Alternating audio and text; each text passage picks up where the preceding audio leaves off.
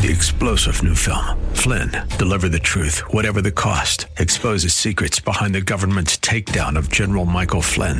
Flynn knew what the intel world had been up to. He ordered the first audit of the use of contractors. This set off alarm bells. He told the truth. He was the most dangerous person for Donald Trump to hire. They had to get rid of Flynn. Flynn, deliver the truth, whatever the cost. Available now. Watch it today. Go to salemnow.com. Salemnow.com. The world is a complicated place. You need someone to expose the political fakers, fixers, and takers, and to cut through the mindless chatter and misdirection to help you make sense of it all. That person is Dan Proft. And this is the Dan Proft Show. Welcome to the Dan Proft Show. Thank you for joining us on this edition. And boy, oh boy, I sure wouldn't have wanted to be the one, that is to say, to have to have had inform Stacey Abrams of Joe Biden's selection. That must have been a difficult conversation. Uh, we'll uh, be talking to Victor Davis Hanson uh, coming up uh, after the break. We'll also talk a little later in the show to Noah Rothman from Commentary Magazine about uh, Creepshow Joe's selection of Reparation H to be his running mate. Safe choice, smart choice, bad choice. Uh, President Trump seemed pretty pleased with it at his Tuesday COVID 19 news briefing where he was asked about it and uh, invade thusly. She's very big into raising taxes. She wants to slash funds for our military at a level that nobody can even believe. She uh, is against fracking. Fracking is, she's against petroleum products. I mean, how do you do that and go into Pennsylvania or Ohio or Oklahoma or the great state of Texas? She's against fracking. Fracking's a big deal. Uh, she's in favor of socialized medicine, where you're going to lose your doctors, you're going to lose your plans. She wants to take uh, your health care plans away from 180 million Americans. 180 million Americans that are very happy with their health insurance, and she wants to take that away. So she was my number one pick. She's my number one pick. I appreciate it. Sure, uh, she fits in perfectly. Uh, and the tag that the Trump campaign put on her right away was that she's a phony because of so many inconsistencies. Ari Fleischer, former uh, White House press secretary for George W. Bush, of course, uh, he had a pretty good uh, Twitter thread on this. Harris is a fake, empty suit. She accused Biden of being a segregationist, but then agrees to run with him. Either she faked her allegation against Biden or she's faking now. She faked her position in favor of Medicare for all until it became unpopular, then she opposed it. She produced a fake edited video about what Brett Kavanaugh said about birth control. She got caught faking Brett's statements. She once acted tough on crime, but that was too was fake. During her race for the presidency, she agreed with the speaker who said the police, quote, serve the rich and then they just harass and take up space in poor communities, unquote. She even faked confusing Okay, excuse me. She even faked confessing to smoking pot in college while listening to Snoop and Tupac, neither of whom were, were known by the public until she was well out of college. She's a typical left wing, say anything, do anything Democrat, Marxist. But okay. Biden Harris is a weakness that will acquiesce the far left of the D Party. There's nothing moderate about either. Right. They don't need to acquiesce, they're part of it. That's mild disagreement with Ari Fleischer, but otherwise, I think he's got a handle on it. And the Trump campaign was at the ready for this selection. They uh, pumped a 30 second spot out right away. Kamala Harris ran for president by rushing to the radical left, embracing Bernie's plan for socialized medicine, calling for trillions in new taxes, attacking Joe Biden for racist policies. Voters rejected Harris. They smartly spotted a phony. But not Joe Biden. He's not that smart. Biden calls himself a transition candidate. He is handing over the reins to Kamala while they jointly embrace the radical left. Slow Joe and phony Kamala. Perfect together. Wrong for America. Yeah, look, I think the uh, uh, the idea that uh, Joe was not going to be running the show and that uh, he will be uh, beholden to a cipher for the radical left, I think that works. I think it's true, number one, which is a large measure why it works. And I think it's a good pop on Kamala, too, is that she's really couching her positions and she's changing them as the, the opinion polls drive her to do so based on a naked pursuit of power.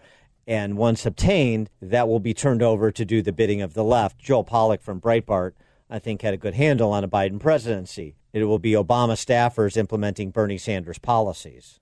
Right. Don't forget where Kamala's come down on so many issues, even before she was running for the presidency, although I guess one could argue as soon as she became a senator from California, she was running for president. I'll give you an example. This is from less than six months into the Trump administration back in 2017, her back and forth with then DHS DHS Secretary General John Kelly. This is before he became Trump's chief of staff and thus before he left. But listen to this exchange on a discussion of sanctuary city and state designations and the issue of funding those cities and states. And um, the argument, keep in mind the argument that's made as one of the attributes of Kamala of Reparation H, which is she is going to be able to take the case for the Biden team to the American public as to why no, uh, why you should be a no on Trump Pence. She's going to be able to dissect, use her lawyerly talents to eviscerate Trump and Pence. We haven't seen much of that, and when she does try, this is how it sounds. Imagine, sir, if you will, uh, that you were a local law enforcement leader presented with a choice of either uh, complying with federal law that means that you may expose your department and your jurisdiction to civil liability or forfeiting DHS funds that are designed and intended to help you fight terrorism at a local level. Wouldn't you agree that puts those law enforcement leaders in a, it's almost a Hobson choice, Hobbesian choice? Well, Senator, what, how are they supposed to choose? Had you not cut me off, I would have said the same thing you just said. Probably not as eloquently, but I'd have said the same thing you said. I appreciate the fix they're in.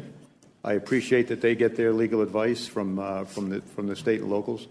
Uh, and uh, below the radar, we work with uh, every police and sheriff department in this country to the degree that they can and are comfortable with.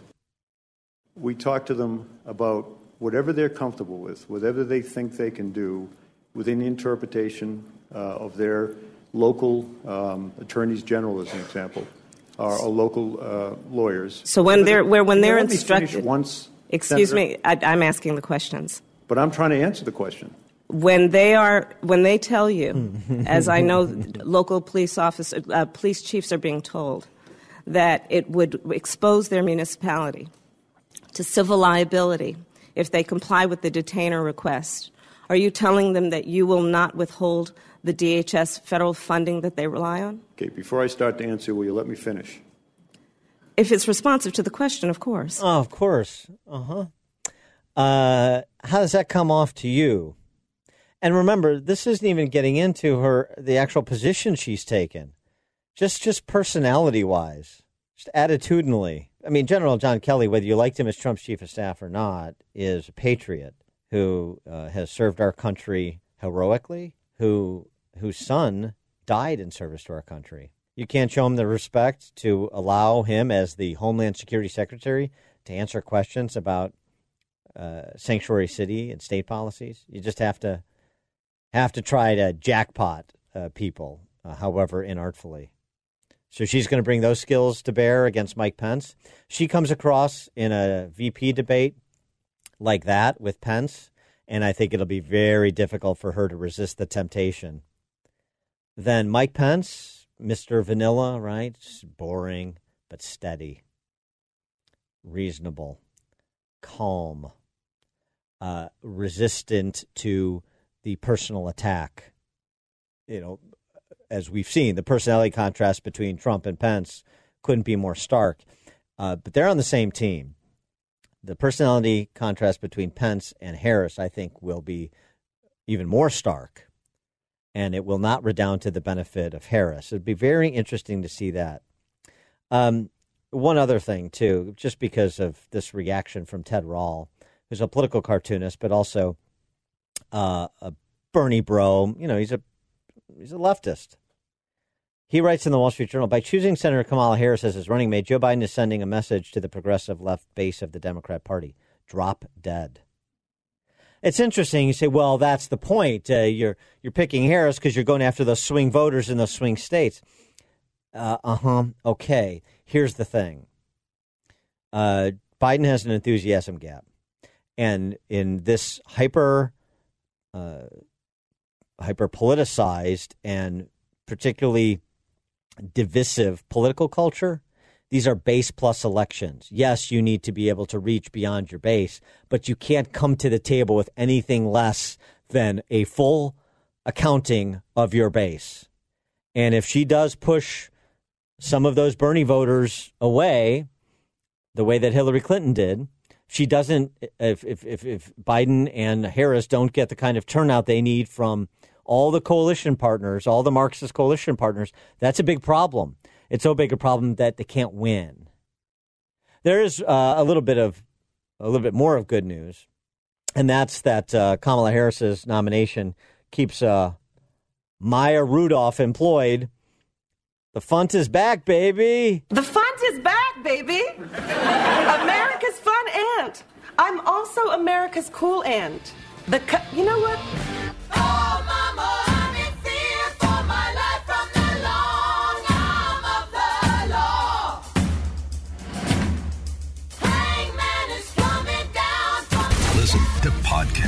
Show at danproftshow.com.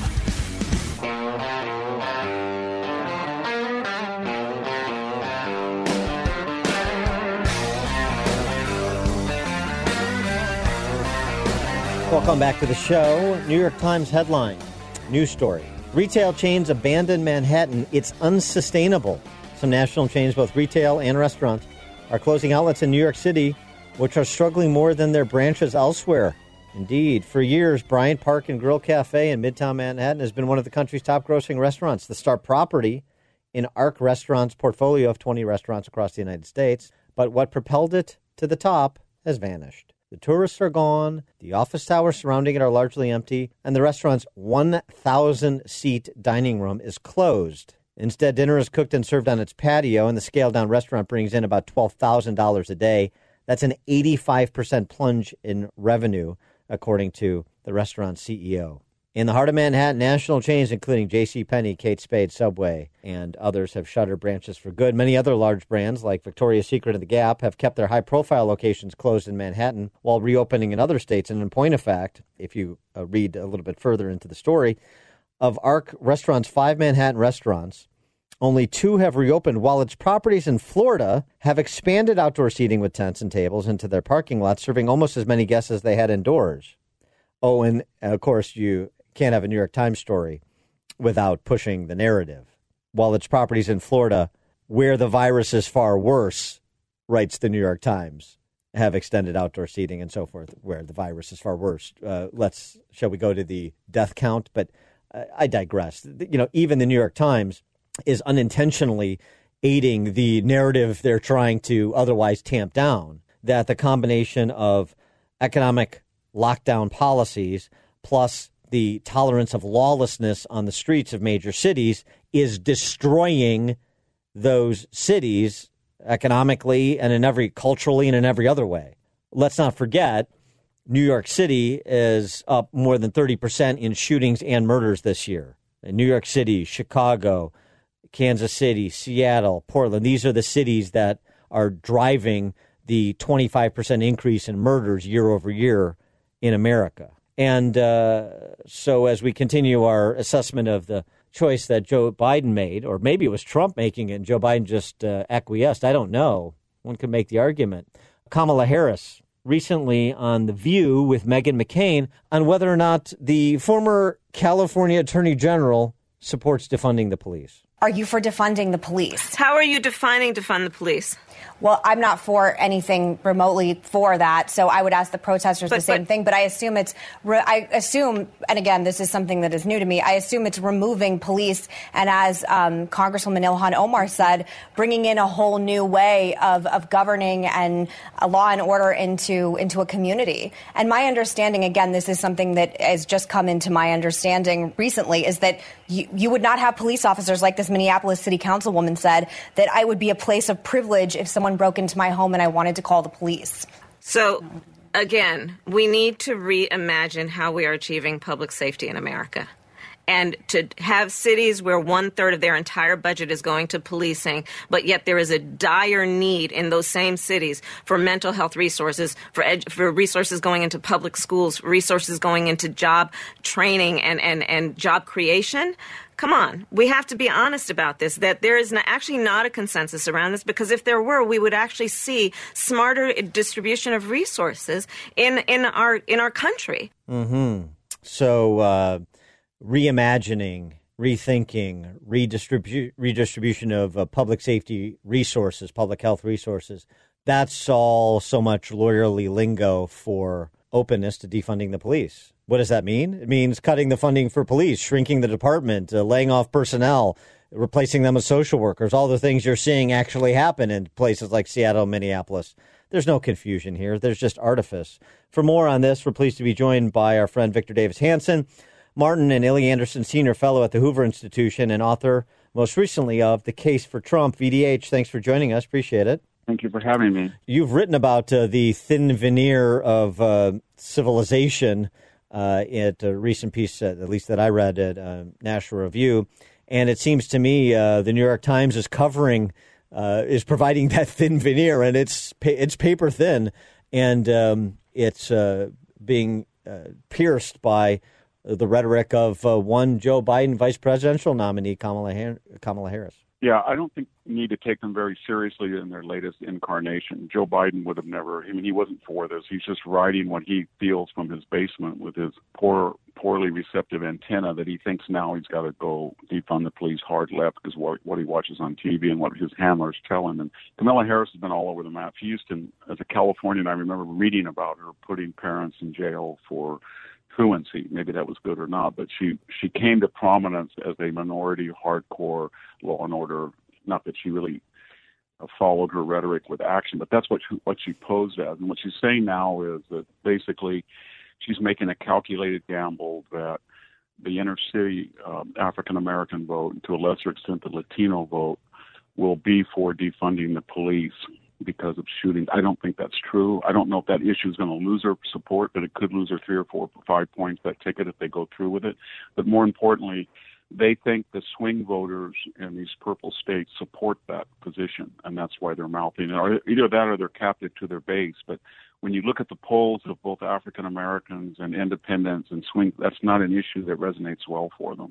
So it's it's hard to know whether they're just obtuse or whether they have some internal polling, but it's not a winning issue to defund the police. And well, and, I don't. Joe, Joe, Biden doesn't know where he is, and she doesn't know who she is at any given cycle in the election. well, so yeah, so this was my question, right? Is is since Kamala Harris has long ago abandoned thoughtfulness, restraint, even handedness in pursuit of political power, then why wouldn't she just uh, reintroduce herself as uh, the prosecutor Kamala Harris, the law and order? The person who did prosecute uh, criminals, who did enforce the law, and uh, so then they can ham and egg it because you know they've got the lawless anarchist Jacobin crowd. They need uh, those swing voters in the suburbs who actually do believe in law and order, e- even though I agree with you, minorities in urban centers do as well. Yeah, that would be the logical thing, but I don't think they're quite logical. I think that she feels that Joe Biden, for a variety of reasons, both his own mistakes in promising the gender and perhaps even the race beforehand of the VP selection, she believes that she's wedded to that base and she wants to shed any suggestion or inference that she's a moderate quote unquote African American. She really wants to get to the base. And so to do that, she did that in the primary. But what, what I don't understand is when she went hard left and refuted, rebuked all of her entire position, she ended up with 2% of the vote. And I think that was largely because the more people saw her, the more they didn't like her because she has an off-putting demeanor. She's arrogant. She has a weird kind of Hillary Clinton cackle that she breaks into. She's not a very uh, winning personality, and the weird th- dynamic that's setting up. She she was the one person, and then later Elizabeth Warren, that went after Biden in really personal and, and racial terms. And now Biden is, I think he's cognitively impaired. I don't think he'd be able to finish out two years. And I think that if she were to be vice president, if he were to win, she would be a catalyst for getting him out of there. And I think he must know that. She'd be almost like a bird of prey circling around him in the Oval Office. When uh, we come back, I want to pick up uh, right there on Kamala Harris. Uh, you mentioned the the race issue that she played against Joe Biden during the primary campaign. Also, the Me Too issue that she played against him, that I guess is no longer a serious matter for her either. More with Victor Davis Hanson right after this.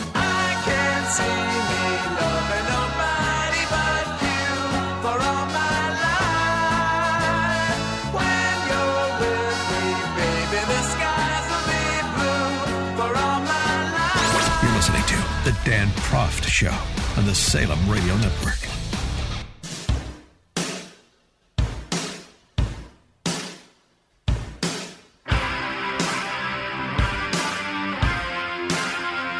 Welcome back to the show. We're talking to Victor Davis Hanson. He is the Martin and Illie Anderson Senior Fellow at the Hoover Institution, author most recently of The Case for Trump. And we were talking about sort of the intersection of Joe Biden's selection for vice president. That would be one, Kamala Harris, with policing, particularly in major urban centers. But also, this uh, you remember from the Kavanaugh hearings, her pontification on behalf of Christine Blasey Ford when she said this. There was a process by which Christine Blasey Ford, who literally had nothing to gain by coming forward, Rachel, nothing to gain. She had a perfect life. And she looked at the fact that this guy was being nominated and said, The American people have a right to know what I know. And she was treated like a criminal. Uh, Victor Davis Hanson, uh, I suppose you could say the same thing about Tara Reade at present, couldn't you? You sure could. And Christine Blasey Ford did not have a perfect life. She had a history of depression and she was an unhappy person. And when she finished that entire thing, she became sort of the heartthrob of the left. She did much better after the hearing than she did before. She became kind of a cultural icon to the left. That's just a preposterous what Paris said. Everywhere she goes, she alienates people. And the idea that she may be president after having an agenda and a candidacy that had no resonance at all in the Democratic primary is kind of scary, but that's the way the system works. And what we're talking about, we're just beating around the bush. What we're talking about, and you know better than I do, it's about 10 states and it's a support, supposedly swing voter because the, the rural vote in Michigan and Wisconsin, the small town vote in Pennsylvania, that will match the inner city vote in Pittsburgh or Milwaukee or Detroit. The, the thing will tip it one way or the other are these suburbs, and we don't know quite what they're thinking. We know that they are turned off by some of Trump's tweets and personality, but they're more aligned with his issues than they are with the Democrats. How that's going to work out will be dependent on the news cycle in the next 80 days. Well, and, and again, Kamala Harris on this issue, this Me Too issue, the sexual harassment allegations against Joe Biden, generally speaking, uh, before even Tara Reade uh, came forward, the she said, I believe the accusers, like uh, was the mantra of, of Hillary Clinton and, and, other radical feminists. I believe the accusers without uh, without question. And now, now, what are we supposed to believe? She just, well, that was the primary. You know, you, you know these rape allegations, these accusations of sexual harassment. Sometimes they're important, sometimes they're less important. You know, they, they fall, they go up and down the priority matrix. It's just so there's the hypocrisy piece of it, and this is perhaps one of the reasons why she came off as badly as she did, why she underperformed based on the expectations coming in in terms of what she looked like on paper versus what she uh, looked like in practice. Because as the Trump campaign hit right out of the gate, she's a phony. I mean, it's just naked pursuit of power. But the question is, do people have sort of that feeling about politicians generally? So it's sort of a wash that she's a phony, like so many uh, other people are phonies. I think that's a good point. I think when he made that decision, and I don't think he made it, his handlers did. They put on the left side of the deficit column the fact that she's from California, that she brings no electoral college heft to the ticket at all. She turns off people. She's a phony. The Tara Reade thing was ridiculous because, by all rules of leftist uh, jurisprudence, she should be believed because there's no statute of limitations in their way of thinking, and everybody has to be believed. But that she just threw that out, as you pointed out. But on the other side, they thought, you know what? When we mentioned Karen Bass or we talked about Stacey Abrams, these people, these minor figures, have all sorts of unvetted histories, and they're not good as part of the BLM affiliation or Black Caucus. They're left wing, and we don't know anything about them. So they thought, you know, this at least all the dirt came out of her, and, and that's I think why they picked her. And Susan Rice was the only viable alternative. She's even more polarizing. She's never been elected anything. So I think that was the, the idea. There, there's something else though too. Even if you you know get away with the hypocrisy of it, you know there there's issue positions that really haven't been vetted, uh, and one of them is that she was at least initially uh, a proponent of reparations. I, I mean, I well, just she still is. I think she still is. Right, and so so yeah. How, how, do you walk away from that? And and you want to tell me how reparations is going to play with the white working class that Scranton Joe Biden is supposed to pull back into Democrat ranks in Pennsylvania and Michigan and Wisconsin? I mean, come on. Yeah, yeah. But look what he's done. All of those issues that we heard from January to March: reparations, Medicare for everybody, health care for illegal aliens, New Green Deal, seventy percent tax rate, wealth tax. That was all rejected by the voters, first by the resurrection of Joe Biden and then the call for Michael Bloomberg to come in. So those hard left candidates had no resonance with their own party. And yet Joe Biden feels that to get the African American vote and to get the Antifa sympathetic vote, he's got to embrace those issues. And how does he square that circle? He stays in the basement. I haven't heard a word of what, what he said. Have you? Once in a while, he'll say yeah. something that we need more religious education for Muslims or something, but he doesn't say anything. And and the only way Trump is going to get him out of there and on there, when, when he gets out of the basement, he's actually speaking off the cuff if that happens at all, because we've never seen a candidacy like this in the history of American politics. If he were to do that, you know what he's going to do. He is Victor Davis Hanson, the Martin Illie Anderson Senior Fellow at the Hoover Institution, author most recently of The Case for Trump. VDH, thanks as always for joining us. Appreciate it. Thank you for having me.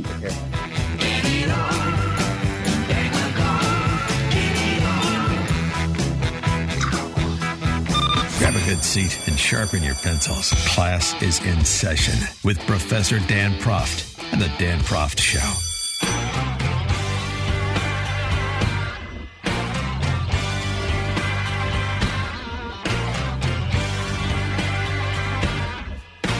Welcome back to the show. I want to uh, provide anatomy of a regime that's run on propaganda.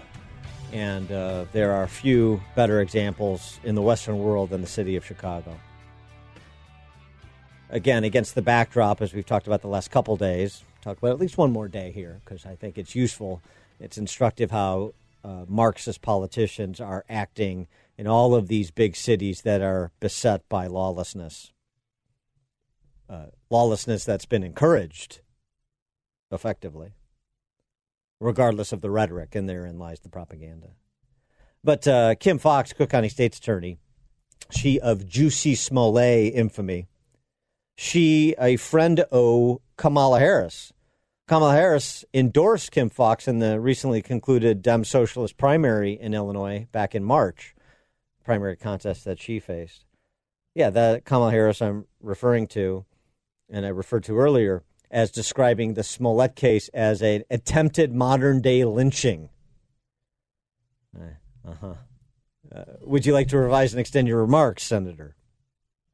Here's what Kim Foxx said in the wake of the ransacking of downtown Chicago on Monday morning. Here was from her press conference. First, you get the Care Bear emoting for law abiding residents. Of our neighborhoods, that I'm sure I am like many people are heartbroken, angry, confused as to how we find ourselves here. Right, heartbroken. Yeah, she feels just like you do. You are her. She is you. Uh, then on uh, the actual pertinent part, her job as the lead prosecutor in Cook County, the second most populous county in the country. We cannot talk about all hands on deck and seek simple solutions to complex problems. We must continue to work together the mothers who are mourning the losses of their children, the people who are afraid to go out into the stores and into the streets, the people who are unable to come downtown today to go to work are looking for answers, not blame. We have been working diligently since COVID. You see, in a propaganda regime, accountability is dismissed as finger pointing. And that's what Kim Foxx was doing. They're looking for solutions. Everybody's confused and heartbroken. Uh, she works with law enforcement. We have been a partner to law enforcement throughout the last several months, particularly in these challenging times. It's funny, that's not what the FOP president in Chicago says. It's not what the rank and file in both her office as well as the Chicago Police Department know to be true. Propaganda regime. What was uh, Jason Whitlock uh, uh, motif from his most recent column that I referenced on yesterday's show? Uh, truth is the enemy of politics, or politics is the enemy of truth. I guess it goes in either direction. Lori Lightfoot, some tough talk too. We uh, sort of have mastered elevating little people to talk big to be mayor of Chicago. It was Daley, it was Rahm. now it's a triple threat. Lori Lightfoot's turn, and uh, she had a message, you know, on Monday morning to the lawbreakers, to the vandals and the thieves and the and and and the uh, pillagers. Our expectation is that this is going to be treated with the level of seriousness that it should be. Period. Don't try to bait us, mischaracterize, pit one against the other. We're not playing that. We are in a serious situation here, and we need a serious response. That's what we're saying. That's what we're saying. Serious. Don't uh, be trying to hold anybody accountable, or don't get me to try and hold somebody accountable. That's not what we're doing. That's baiting. Serious people putting together serious responses because she had a message to uh, those uh, who took to the streets and took what they wanted. And to those who engaged in this criminal behavior, let's be clear. We are coming for you. We are already at work in finding you, and we intend to hold you accountable for your actions. Mm, there's some accountability, huh? You impressed? Impressed by that rhetoric? You hear it from politicians, regardless of the political stripes, because they know that's where the majority of common sense people are all the time, everywhere. But that's not really where they are. Because their ideologues and the ideology trumps, well, certainly the rule of law, trumps your public safety concerns. It trumps everything. They're too busy reimagining and remaking to be worried about your pedestrian parochial concerns. So that was 48 hours ago, what you just heard. A lot of lead up, some of that audio I played before, but it's important because here's what happened yesterday, less than 48 hours after all of that pounding of shoes on lecterns by Democrat socialist politicians. The first accused participant in Monday's downtown pillaging appeared in bond court. There were 100 arrests made, round numbers. Prosecutors charged Demisik Lomax, 25 years old, with felony aggravated battery of a police officer, criminal damage to property, resisting police, also announced their intention to charge Lomax with looting related charges he went home for 500 bucks. $500 bond for aggravate felony aggravated battery of a cop, criminal damage to property, resisting arrest, and forthcoming charges that were looting related. It would be less blatant if these politicians, and this goes for Jenny Durkan in Seattle and Ted Wheeler in Portland and Bill de Blasio in New York, and I'm sure I'm leaving out many others less blatant if they just dropped predatory criminals off on people's front steps and said, take what you want. Because then you wouldn't have the charade of a justice system. You wouldn't have the theater of political office holders pretending that they're going to hold anyone to account any more than they hold themselves to account for what happens on their watch. And all this talk, come forward. You know, you need to be loyal to your city. Loyalty is a two way street.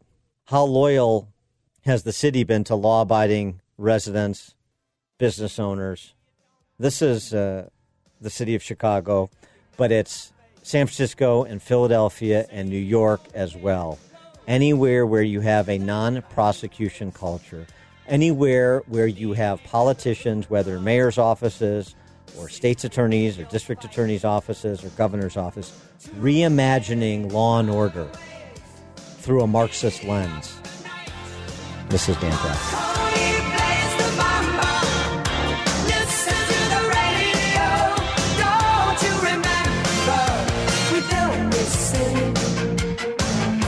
The more you listen, the more you'll know.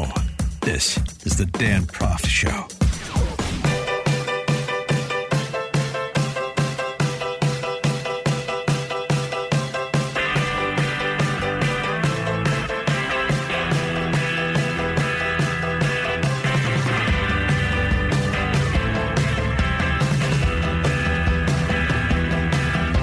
Welcome back to the show. Just a final note. on uh, all of this uh, urban violence, pillaging, the looting, uh, before we uh, move to conversations about COVID 19, particularly as it relates to schools in the next, uh, uh, after the break. Understand the depths of the identitarian barbarism. No, no bottom. Uh, an aspect of the violence and looting and ransacking of downtown Chicago I hadn't mentioned yet this week was that I did mention it was coordinated. Coordinated. Caravans of cars, stolen SUVs, U Hauls with projectiles for people to throw at police officers and to throw through windows, of course. Uh, high value targets, high end retail stores, grocery stores, restaurants. Also, uh, Lurie's Children's Hospital in downtown Chicago, Children's Hospital, and Ronald McDonald House, which is right near the hospital. You know, Ronald McDonald House for sick kids. Two year old Owen Buell and his family have been staying at Ronald McDonald House near Lurie's Children, Children's Hospital, while he receives treatment for stage four neuroblastoma. They were supposed to go home uh, to uh, suburban Chicago. Joliet is where they're from, made famous by the Blues Brothers. You were, you know Joliet, uh, and um, they couldn't because the shutdown of downtown Chicago, the looting, and the associated police action made it impossible. We were going to have cake and ice cream and do some presents at home with the siblings and his grandma, said Owen's mom, Valerie Mitchell. But they couldn't because the depths of identitarian barbarism know no bottom. Uh, Mitchell, Lisa Mitchell from Ronald McDonald House, spoke to the press about this. They were very concerned because there was a lot of activity right in front of the house. Uh, people, you know, making choices that could put them uh, at risk and put our families at risk. So the staff was frightened. They're already in a really, really difficult spot, and and having this kind of um, stress, additional stress, and worry about being able to get to and from the hospital, even though we're five blocks away, because of safety concerns, is it's just doubling the strain. Doubling the strain, right? Like if you have a two-year-old with stage four neuroblastoma. Consideration for one's fellow man. That's on the ballot in November. This is Dan Proft.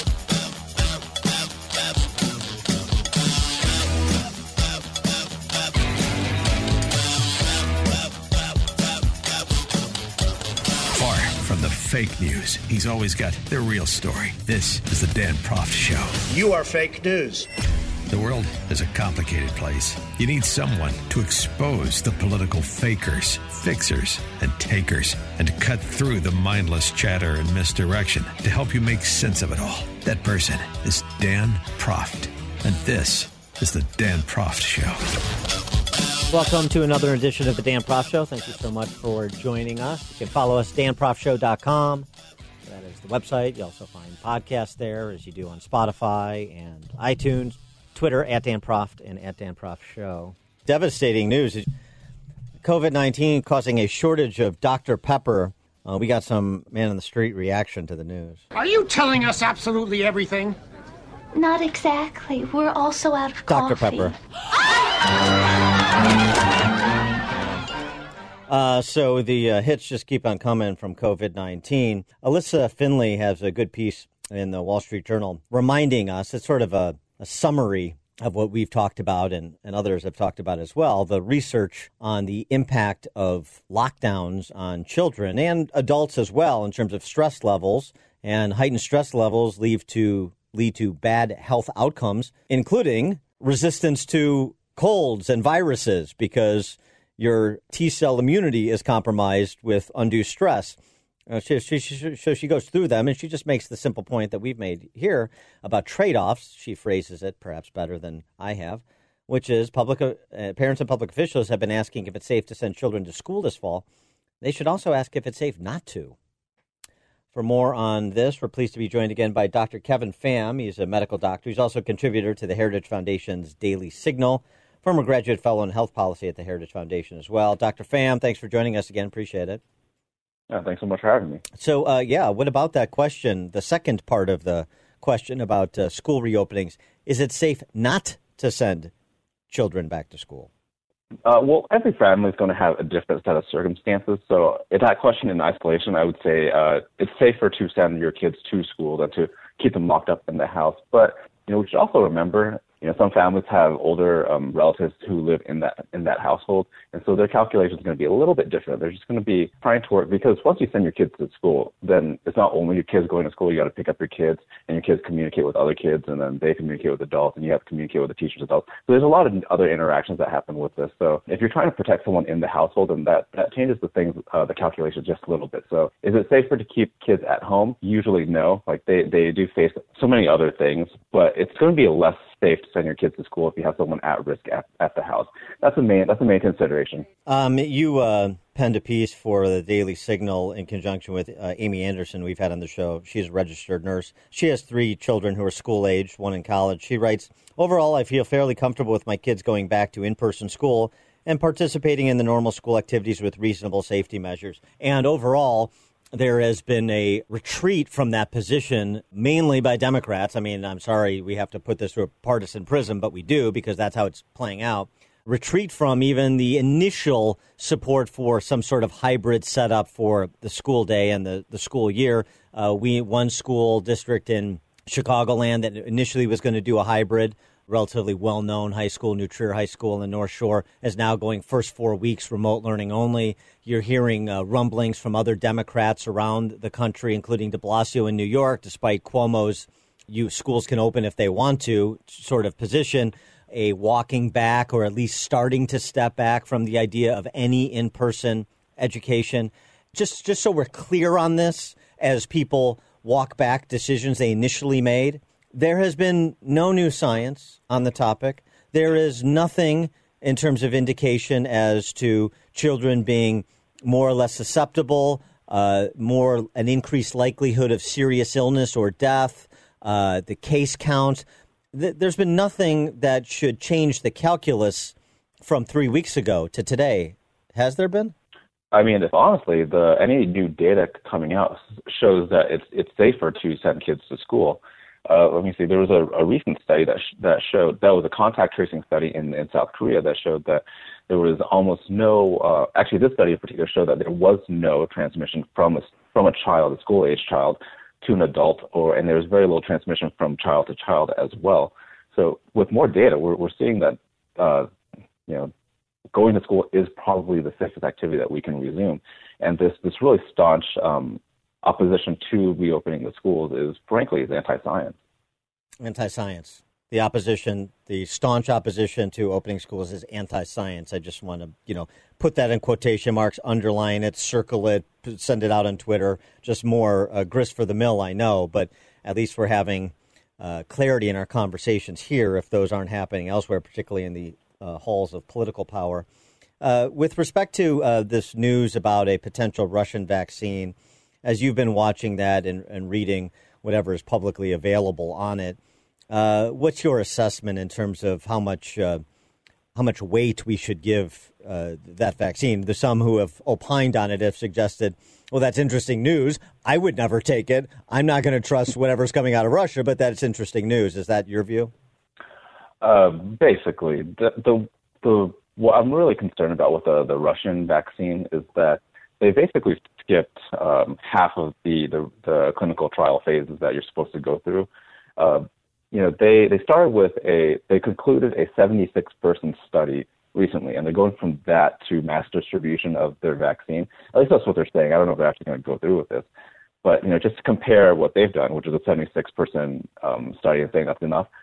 Uh, the Moderna vac- vaccine went through a 50 to 60 person trial um, starting in March, and then since then they did a several hundred person study, and then now they're doing a 30,000 person study to make sure that it's safe and effective. And um, AstraZeneca is going through um, several thousand, several tens of thousands as well. I think they're aiming for 50,000. I might have those two numbers reversed, but either way, tens of thousands of people before they they market this. Uh, so our vaccines, or at least the vaccines not in Russia, are going through a lot of safety um, trials. Um, they're not cutting any corners as far as safety goes, whereas Russia is just is blasting past that, and it's uh, it's, it's causing a bit of concern for me. I think. Um, you know how, how when you talk to uh, other doctors and nurses, and you and you talk to I don't know if you see patients, uh, but if you if you when you talk to patients, I mean, isn't so much of this like here, here's what we know, uh, and here's essentially the risk uh, perspective on it, and, and, then it comes down to common sense, because uh, if people can't use their common sense, then they see nothing confusing about how some sports are okay outside and other sports are not, uh, and and just on and on and on with the arbitrariness of this, the schooling, uh, just so much of the arbitrariness of it, the uh, uh the mask wearing, all, this, the randomness of it all. So, I mean, is that just the end of it? Look, if, if you want to live, if you want to wait for a world in which there is zero risk, or you want to set the standard as we seem to have set, one case, the immediate response is to shut down wherever that case occurred, whether it's a football team or a school or a restaurant or a business. If you want to try to live in that world, then you are going to be waiting for the rest of your natural life. So uh, here's what we know. Here's what the risks are. Use common sense. Godspeed. So that's not the perspective that most doctors have. Godspeed is usually not it. But then, you know, yeah, most doctors okay. were trying to treat this thing. well, I mean, you just say, I'm just trying to, I mean, you get it. I'm just trying to, you know, slap people around, wake, wake up, get out, you know, under, live in the real world. Uh, on what we know, what we don't know, and then the uh, decisions you need to make on imperfect information uh, based on most likely outcome. You know, like you do in every other aspect of your life, and you have done up until COVID 19. Yeah, no, absolutely. I think that's that's exactly right. I just want to be clear. Like most most most treating physicians are going to be focused on the the biomedical aspect of all this, which you know, if if all of us stood perfectly still for two weeks, the virus would be gone, but we'd probably also be gone. So, you know, we can't just lock down our entire lives. Even when even when we were in lockdown, we were not completely locked down. So there is some aspect of human nature that we have to consider in all this. And yeah, a lot of that comes out of common sense we don't have to lock down everything if we find we don't have to lock down an entire sports league if we find one or two people who have this thing. We could try to quarantine them and move on with the with the rest of the league. There's a lot of ways to do this thing, and we have to recognize that that our normal lives are not just luxuries. Our normal lives are a necessity of how of what makes us human. Yeah. I mean, it's, this, oh, it's what's sustainable, what isn't sustainable. Forget what sustainable is sustainable. What kind of life do you want to live? in what kind of society do you want to live? Those are some questions that don't seem to be getting mis- much consideration, and they're not medical questions, but they're certainly not. Um, for, they're not foreclosed from people in the public health arena weighing in either. You're human beings as well. Uh, you know, it's okay if you act like one. Uh, not that saying that you're not, but you know what I mean. Right. Exactly. Uh, yeah. No. The people who are too laser focused in on just trying to prevent the spread of this one disease they're going to they're going to forget that people also need to live, people also need to work, and people also need to be exposed to, um, to yeah just normal life so that they're not exposed to the risk of the stress of, of loneliness of isolation and those th- those have real implications too. Dr. Kevin Pham, medical doctor, contributor to the Daily Signal, Heritage Foundation outlet, and former graduate fellow in health policy at the Heritage Foundation as well. Dr. Pham, thanks for joining us again. Appreciate it. Thanks so much for having me.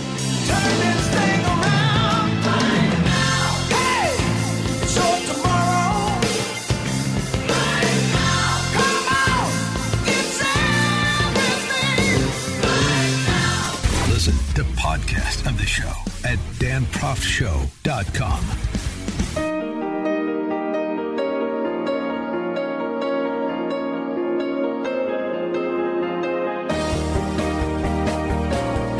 Welcome back to the show. Writing in uh, Spiked Online, Professor Frank Furedi argues about the uh, assault on American history, really assault on Western civilization and its history that the metaphorical vandalization of the past justifies the actual vandalization of statues and national monuments. He writes that um, the uh, powerful and influential cultural warriors responsible for the metaphorical and actual vandalization uh, are uh, proving remarkably successful. Those who seek to uphold the legacy of human civilization, less so. Uh, he concludes defeating this cultural blitzkrieg will require much more than is currently on show. Well, let's get some more development on that. Much more means what exactly? For uh, help on that, we're pleased to be joined by the aforesaid Frank Furedi, Professor Emeritus of Sociology at the University of Kent in Britain, author of How Fear Works, culture, the uh, Culture of Fear in the 21st Century, and Why Borders, as well as Why Borders Matter, Why Humanity Must Relearn the Art of Drawing Borders. Professor Furedi, thanks for joining us again. Appreciate it. A pleasure. Nice to talk to you. So uh, clearly, the uh, neo Jacobins are on the march and uh, you suggest those who uh, uh, understand what they're doing and the destructiveness of it all uh, are not meeting the moment. What more is required than is currently being uh, asserted? Well, I, I think that uh, we have to remember that this has been going on for a very long time, but it might not have had the, the kind of radical, violent public expression that it's got uh, at the moment, but it's been going on for decades and decades with fairly minimal uh, reaction. And I think what's tended to happen is that uh, this kind of crusade against Western civilization and its past usually leads to a backlash that lasts for a couple of weeks. Uh, and then the people that are uncomfortable with it just tend to avoid dealing with it anymore. And then, but that doesn't stop the movement from going forward. And I think if you look at the last 20, 30 years, you'll find that um, 30 years ago, courses dealing with Western civilization were taken off the curriculum in some universities. You'll find that the history books that children learn by have changed uh, in a way that reflects very badly on America's past and upon the past of, West, of the Western world. You'll find that a few years ago, Columbus is suddenly transformed into this hate figure that, he, that somehow he was this terrible person rather than the man who discovered America. People react a little bit, but then let it go. But uh, the cumulative consequence of this is that the movement goes forward. The, the, their ideals gain greater and greater influence in cultural institutions. You, it's impossible to watch uh, programs on Netflix without being influenced by these sentiments uh, it's impossible to go to a teacher's training college uh, without uh, coming across these kinds of negative representations of the past. And people have just kind of noted it, they kind of laugh about it, they're often very nervous about it. But there's been a kind of moral cowardice uh, by people who should should have known better and should have done more to resist this. And what I'm really arguing is that now, you know, things have come to the point where unless we uh, fight back seriously, not one day here, two hours there, but you know consistently, uh, then the uh, anti-civilizational kind of trends, the, these anti-cultural trends, are going to reach uh, you know, a kind of uh, such a momentum that they'll uh, essentially dominate public and cultural life in many parts of the Western world. What is what is how, what form does fighting back take? Does this mean that uh, you know leading intellects and business people and educators? Uh, uh, you know, uh, artists stand up in solidarity and say, you know, you shall not pass. This this will not go on any longer. I'm going to fight uh, for uh, Western values of free thinking and a free society in my space, and I'm not going to be back down. I mean, is it is it that sort of uh, coalition building exercise, or is there a particular cohort that needs to be activated, or a particular uh, individual or organization that needs to be delegitimized? What's the what's the form? Well, the, well, there's there's a number of different strands that I think needs to be followed. The first strand is to give voice to people who are, who are, who know what's happening and know it's wrong, and but at the moment are either self-censoring or alternatively, are you know, haven't got the confidence in themselves to to voice their opposition to what they're seeing unfolding in front of their eyes. And I think that constituency is really very important because they form the backbone of any resistance in the future. But at the moment, they exist in a very fragmented, atomized world. They're, they're not being given any leadership, any kind of serious encouragement. So that's the first thing. The second thing is, uh, and and this is something that should not be underestimated, is the battle of ideas. We got to be able to put forward with, greater confidence our version of, of uh, history. You know, it's all very well for the New York Times to have its 1619 project, which kind of uh, pathologizes America's history and past. It, gets a few criticism, but we need to kind of produce comparable statements about who we are, where we've come from, what our values are. And we got to, you know, sort of insist that institutions, businesses, in the private sector and the public sector, you know, sort of also uh, sort of take up these these kind of sentiments. And then finally, and most importantly, are the young. I mean, ultimately, this battle will be won by the generations that are now in schools and uh, about to go to colleges and universities. I think they need to be uh, confronted and they need to be exposed to ideas that counter the dominant themes that they learn in the classrooms. I mean, we have to almost uh, help the, their parents to debrief them to offer a different vision, an alternative vision to what they're learning in schools. We have to think about, uh, you know, uh, is there any way we can set up or establish different teacher training colleges where teachers are trained according to different pedagogy? And fundamentally, at the end of the day, we have to ask the question: uh, Do we need different kinds of schools? You know, I mean, we must have some schools that are much more uh, optimistic about uh, the United States and much more uh, kind of project greater confidence about where we've come from, and who are rigorously and systematically committed to promoting the values that are the underpinnings of Western civilization. How, how do you receive uh, those academics of the left, uh, mostly academics, not limited, but mostly academics, that have also called out the so called cancel culture in some way or are presenting alternatives to the cultural dominance on campus in the form of like heterodox academy that uh, Jonathan Haidt and others started. Is that a repository for progress, or is that just sort of slow walking us to the same place? No, I mean, I think there are some positive developments because, in many ways, you have to remember that old school liberals are just as much horrified by what they're seeing as you and I. I mean, their foundation of, of their ideals is called into question.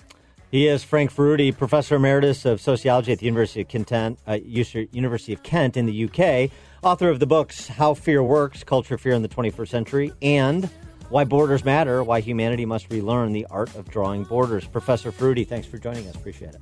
Pleasure. Thank you very much. Take care.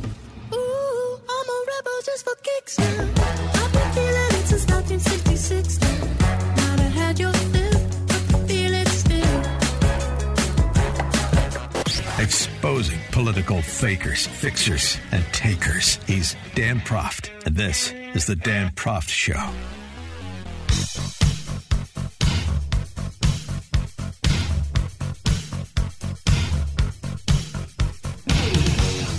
Welcome back to the Dan Proft Show. Continuing uh, our discussion of schools in the era of COVID 19 that we had in a significant measure with Dr. Kevin Pham at the top of the hour. You have pressure coming from a couple of different directions on Democrat governors and big city mayors. Uh, the one direction, you have parents who want their kids back in school particularly families who are not rich, who need their kids back in school, even if right now those schools are not providing exactly the kind of education parents of those children would like to have happen, uh, per our conversation yesterday about starving the Minotaur don't look for an opportunity to get your kids back into these totalitarian re-education centers. Look for the opportunity now to get them out and into a private school setting that perhaps is more aligned with your values and more acts in partnership with the parents rather than in opposition to the parents. So there's pressure in one direction from parents. There's pressure in another direction on particularly, again, Dem politicians from the teachers unions. And we've seen the teachers unions have won the day in big cities like Chicago and LA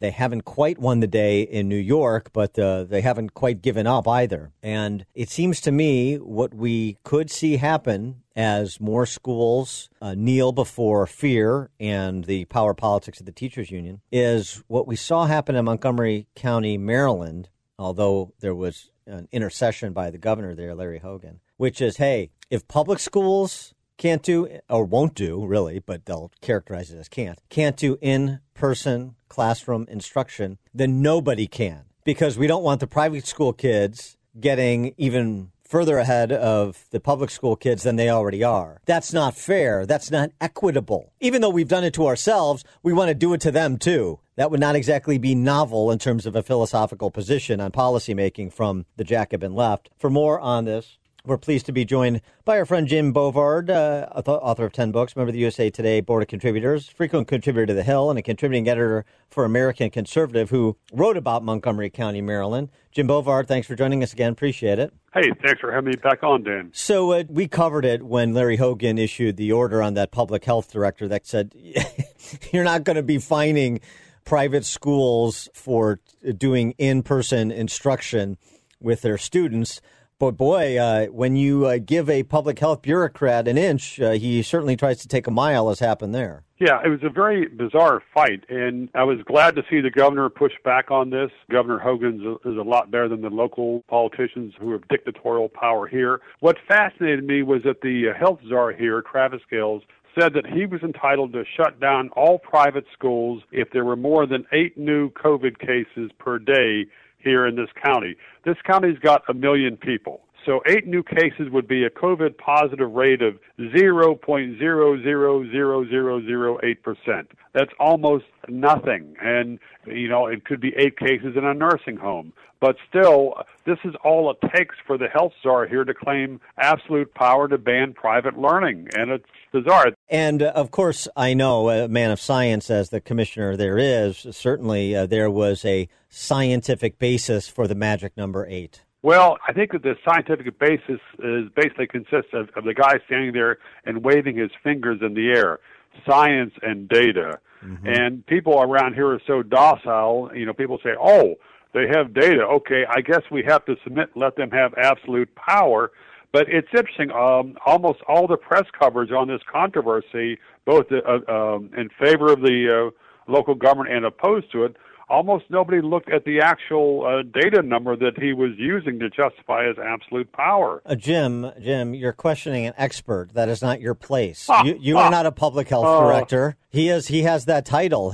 So the, therefore, his diktats are beyond reproach. Well, I've spent decades exposing the lies and power grabs of government officials. And yeah, I didn't go to medical school, but I also have got a BS radar to shut down schools based on eight people out of a million when those eight people probably aren't even going to be in class. But part of what fascinates me with the liberal narrative here is how they've simply washed away the horrendous adverse impact on uh, minority children, on low income children. Yeah. These school shutdowns have been a complete disaster politicians in this county have forever preached about the uh, sacred duty to close the achievement gap. What about that stuff? I mean, that simply was tossed overboard when they decided to shut down the schools because my impression is that they haven't made any statements about whether the uh, the so-called achievement gap is increasing, but in the eastern part of this county there are a lot of low to moderate income folks. Those are households that might be single parent or they might have parents who need to work. And they don't have the tiger mom there beating the kid over the head, you know, do your reading. So it's it's going to be a complete disaster, and they'll probably use that to justify raising property taxes to spend more money on schools. Uh, yeah, I'm going to pick up there with respect to those achievement gaps when we come back, and I wish uh, GM would be scrambled to build more BS detectors for. Uh, for distribution than ventilators at this juncture.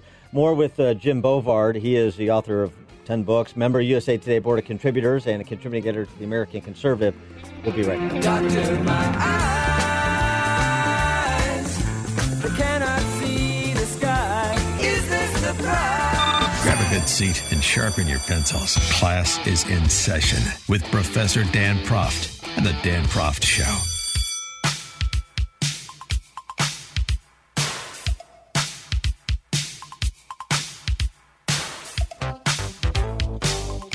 Welcome back to the program. We're speaking with uh, Jim Bovard. He is a uh, author of 10 books, member of the USA Today Board of Contributors, frequent contributor to thehill.com, and a contributing editor at theamericanconservative.com. And we were talking about uh, schooling in the age of COVID. And uh, you were talking about the uh, achievement gap uh, between students of different races, and there's a lot of concern always and lip service paid by uh, school officials to closing that achievement gap. You know, one of the things that's been interesting about this is I haven't heard from the teachers' unions. I haven't heard from any advocates for you know the blank check spending uh, for K through 12 education that remote learning is even comparable to uh, in classroom learning. That there, there's no real difference. That you're not going to see a uh, decline in the intellectual, the speed of the intellectual and social growth of students with this in-person learning. They've all but conceded the point uh, that we know based on the uh, academic research on the topic that it is a worse educational situation for children. Uh, but they can't talk about that because then it'll look like they just care about themselves and not about doing their jobs. Well, yeah, and it's I'm I'm happy to see there there have been some good stories in the newspapers on this recently. The Wall Street Journal whacked it. The uh, um, the, the the Baltimore Sun had a good piece on this. Um, but according to McKinsey and uh, consultants, uh, some of the best, most respected consultants in the country, the schools are kept uh, solely online until January. Average white student loses six months of learning, Hispanic students nine months, black students ten months. So this is a horrendous increase in the achievement gap, which was already in many areas, certainly in uh, Montgomery County, it was huge. And I don't understand how the teachers can claim that they have a right to get a salary and stay home at the same time you've got all these grocery workers, grocery store workers who are okay, you know, life has a risk. There was a great saying by Thoreau, a man sits as many risks as he runs. And uh, but if you're a government employee for the schools, you get your salary and you get to uh, protest and act like you're a martyr simply because you're staying home and getting your salary because the kids are too dangerous to be around. If that's how you feel, then okay, quit and don't get paid. But that's not what they're looking for. Uh, right, and and again, uh, this is, seems to me an opportunity for a more expansive discussion about opportunity scholarships, about school choice. Uh, there has been some movement at the federal level in the proposed uh, COVID phase four relief package that uh, Senate Republicans rolled out. 10% of the $105 billion that was allocated uh, would have been for, would be, if it ever makes its way to law, for opportunity scholarships for kids that are low income in schools that are closed. Um, well, if, if that's a, if it's good now, then why isn't it good all the time? And it seems to me this is a real opportunity for uh, not private schools, private school systems, um, school choice advocates across the political spectrum to be making the case to essentially uh, exercise your power and don't just take what the government school system gives you. Um, if, if the opportunity presents itself with the resources you need so that you have the same choice as richer people, then use you to take advantage of the opportunity, use those resources, and let's advocate for the distribution of those resources. Yeah, I mean, it'd be a very, it would be one positive aspect of the school shutdowns if far more parents yanked their kids out of public schools. I think back to my own time in public schools, it was the most brain deadening experience of my life. even uh, it, uh, it was even worse than the summer I spent working for the Virginia Highway Department, leaning on a shovel. Um, but uh, yeah, I mean, parents should do what they can to get their kids out, but hopefully this also wakes up parents not to trust the schools, especially government schools, to educate to educate their kids because the government, you know, the government doesn't have an incentive to have, uh, you know, citizens who are wide awake and have those BS radars. Instead, uh, the, the government's incentive is to have people who keep paying and obeying, and that's what the schools have produced. You know, we uh, spend a lot of time talking about uh, K through 12 education as well. We should, but also what's happening at the collegiate level. That's important too. Uh, and this idea of sending kids back to a college campus so they can sit in their dorm room and take classes online while paying full freight. You know, there's uh, ostensibly a reckoning coming at the post secondary level too, and that's long overdue. Uh, absolutely. I mean, colleges have become insanely overpriced. Uh, I, uh, the, and um, I did a story on this a year or two ago that looked at how college students these days do far less work each week than they did even 40, 50 years ago. I mean, work on classes, work in the library. I mean, it's far more of a club med experience now than it was back in the 1970s. Um, so I mean, um, and and uh, in some cases it ruins the kids for life because they get used to you know this, this very lavish cuisine, and they graduate and like, oh, okay, well I guess I can't afford lobster anymore. Life is unfair. And the only uh, group of uh, individuals on a college campus who do less work than the students are the professors. And uh, so, what exactly is the, uh, you know, how exactly is the compensation scheme and thus the, in part, the tuition price justified? Uh, particularly when you start attaching a return on investment to it for various majors, then it gets really daunting to explain this away. And it seems to me, again, opportunities, uh, crises pre- presenting opportunities.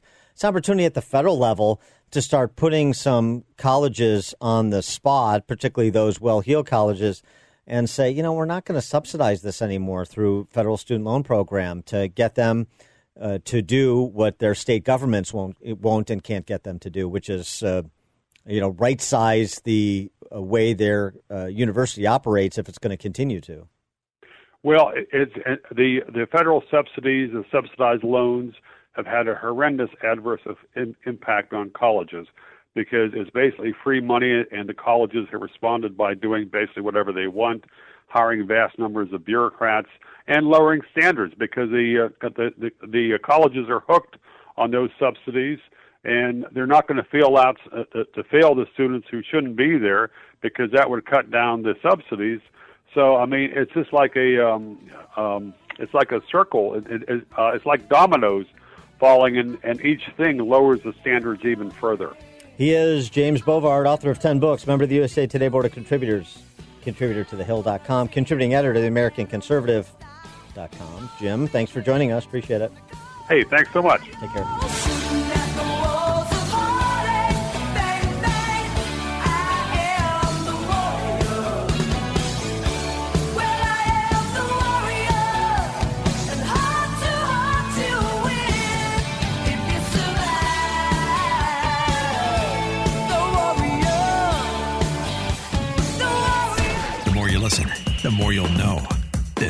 Is the Dan Proft Show.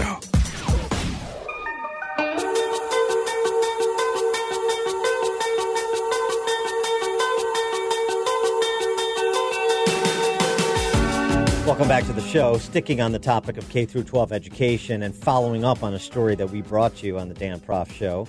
We talked about on yesterday's program with Bob Woodson from the Woodson Center, in fact, keeping with our commitment to exhibit institutional knowledge on this program, following up on a school district in Evanston, Skokie in suburban Chicago. This is the school district that made national news. Fox News picked up the story because with their limited in-person learning in this school district, they were going to prioritize, according to the superintendent of the school, uh, in this order: school students who are free or reduced lunch, special education, emerging bilingual, black and brown students. Uh, so uh, again, here the issue of identifying students by their race for prioritization, and uh, the school board is now responding to some of the criticism they received now that that statement from the superintendent has gotten out locally as well as nationally with Fox News and with our show too, I might add. And uh, what do you think they're doing? The identitarian left. You think they're backing off on iota? You think they're trying to explain their view? No. They're suggesting anybody who disagrees is racist, is a purveyor of white supremacy. And uh, for example, the board president, that school board president, we know there are many in our community committed to equity and ensuring that our most marginalized students are prioritized because of the legacy of racism and white, and white supremacy has made their educational experiences unjust. Yes, I know you're the purveyor of white supremacy and the marginalization of people without means that are disproportionately minority because you, government school apparatchiks, are opposite, uh, opponents of school choice, as we've oft discussed on this show.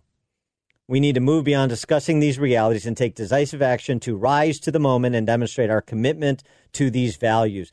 The entire response from the school board members in defense of their superintendent and defense of their own positions, because they're all fellow travelers down the road to serfdom, is to restate their commitment to their values in some vague abstraction and dismiss any criticism, all criticism, as just more of the uh, remnants of racism and white supremacy that their values and the decisive actions they're taking are meant to overcome.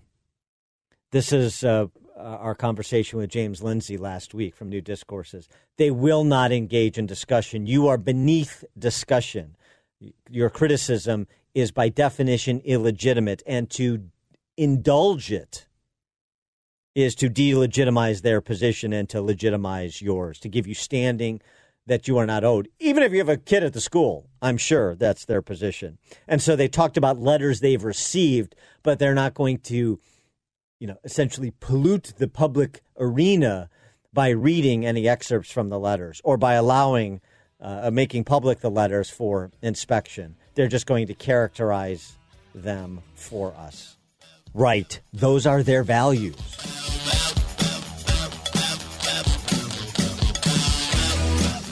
Far from the fake news, he's always got the real story. This is the Dan Proft Show. You are fake news. The world is a complicated place. You need someone to expose the political fakers, fixers, and takers, and to cut through the mindless chatter and misdirection to help you make sense of it all. That person is Dan Proft. And this is the Dan Proft Show. Welcome to another edition of the Dan Proft Show. Thank you so much for joining us. You can follow us, danproftshow.com. That is the website. You also find podcasts there, as you do on Spotify and iTunes. Twitter, at Dan Proft and at Dan Proft Show. Hernando de Soto, who is not the explorer, who is uh, economist, excellent piece in the Wall Street Journal about uh, China and America and capitalism. The piece how to beat China and help the world's poor. It's interesting how he sort of describes what's happening with those in the informal economy who work outside the global financial system, which is about 2 billion people, and who uh, saw a 60% drop in income in the first month of the COVID 19 pandemic. This, according to the UN. He writes, does DeSoto, unlike China, the U.S., and other developed nations, these countries do not have capital and credit creating institutions that continually generate funds to finance a virus induced recession, developing countries can rely only on their monetary savings and capacity for debt, which will be quickly depe- uh, depleted. In the contest between Chinese and American models of capitalism, developing countries will side with whoever offers them not more debt, but the opportunity to create capital based on property, which is you know, the only way to legitimately develop capital. And uh, we're talking about 2 billion people and $150 trillion of proven reserves in terms of title to the property that they hold. He uh, goes on to say those in the informal economy are willing to embrace capitalism. Whether it will be China's or America's model will depend on which country understands that while no one was looking, the poor inherited the surface of the earth, and they will favor whoever helps them use their legacy to create capital rather than destroy it really interesting piece from the perspective of those 2 billion people outside the global financial system who have title to property but problems because of the countries they live in with access to capital. For more on uh, this topic, as well as TikTok and election interference, all things Chinese communist related, we're pleased to be joined again by Gordon Chang. He's a columnist at the Daily Beast. He's the author of the books Losing South Korea and The Coming Collapse of China. His uh, Twitter handle, Gordon G. Chang, is where you find him and follow him. Gordon Chang, thanks for joining us again. Appreciate it. Oh, well, thank you so much, Dan. What about uh, what Hernando de Soto argues about uh, this competition? You think about it in the, the old Soviet sense, the U.S. versus the Soviet Union in terms of our political systems with competing around the world to develop uh, allies, or in the Soviet case, satellites. What Hernando de Soto is saying, essentially, in this uh, race between China and the U.S., and I know who you think is going to win that race, but to the extent that there is one and there's the opportunity to spread free market capitalism across the globe, this is the time for America to intercede to assist developing nations with the credit crunch that their residents are dealing with. Well, certainly that's a strong argument. Basically, people will follow whoever offers them prosperity. And sometimes China can offer prosperity in the short term. And that has been really the example we have seen, for instance, in many parts of Africa where countries have followed China's lead. And part of that is because China has bought off the elites in um, Africa. And sometimes they've done that in illicit and underhanded ways. So, yes, I can understand DeSoto's argument, but nonetheless, there are some factors that would undercut that. And, and so uh, okay, and so uh, uh, and the factors being the, the sort of the kleptocracy way that China behaves. So, but you need to work around these political leaders in these developing nations, and that's not an easy thing to do. It's not easy to work around the uh, governing administrations. Is your point? Yes, in general, though, I think that when you think about free market capitalism and its ability to generate wealth, it will always win in the long term, but it has to have the ability to actually prove itself. And what Beijing is all about is developing the conditions where there isn't a fair competition. So it's also political. And that's why we have to be concerned about what China's relations with Africa and other places. Ultimately, one other point, and this is an optimistic one, and that is that China's relations with many of the African states are now at a critical turning point because China has put these countries into debt they can't pay back. China's grand infrastructure projects in many parts of the world is just uneconomic. And so ultimately, Beijing, unless it has the ability to continue to feed these projects, will have to abandon them. And when it abandons them, countries will then turn toward free market capitalism of the type that DeSoto is talking about. How big is the event of Jimmy Lai's arrest, uh, the publishing magnate in China? How, how big an ev- event is that? I think it's absolutely critical to Hong Kong. Jimmy Lai, his two sons, and four executives, Apple Daily, the main pro democracy paper, were arrested under the national security law, which was just enacted by Beijing. And the arrest of all of those Apple Daily people really was intended to decapitate the paper, to snuff out a voice. And if Beijing were successful, we'd have to be really concerned. However, the paper is absolutely determined to survive, and the people of Hong Kong wanted to see it survive because they actually lined up on the streets to buy newspapers, uh, to buy Apple Daily copies after Lai, his sons, and the execs were um, arrested. So this is really good news. It shows that Hong Kong is resisting China. And although China can put a lot of people in jail, it really has brought a long-term struggle in Hong Kong. Thinking about uh, TikTok, uh, you of course, have seen President Trump's reaction to Microsoft's pursuit of acquiring TikTok in America. You know, what is your sense of how dangerous it is to keep TikTok in Chinese communist hands versus sort of shared hands, perhaps with Microsoft, when it seems fairly clear from all of the intelligence that's been publicly reported that TikTok is used to gather information on American children that will ultimately be used against them at some point. Yes, well, it's not only surveilling, and it's not only the U.S. intelligence community, because Apple, for instance, caught TikTok twice this year surveilling users, once in April and again in late June. But also, TikTok can be used to manipulate American public opinion in ways that Beijing desires. And there's some evidence that occurred also this year, although that is yet to be proved. The point is, though, there are a lot of allegations, and I think many of them are indeed true. Some have been confirmed to be true. But there's a more fundamental point, and that is U.S. apps are not allowed in China. So why should we allow China's apps in the U.S.? This is an issue of basic fairness. So even if TikTok were a model citizen, and it's not, it should be banned in the United States.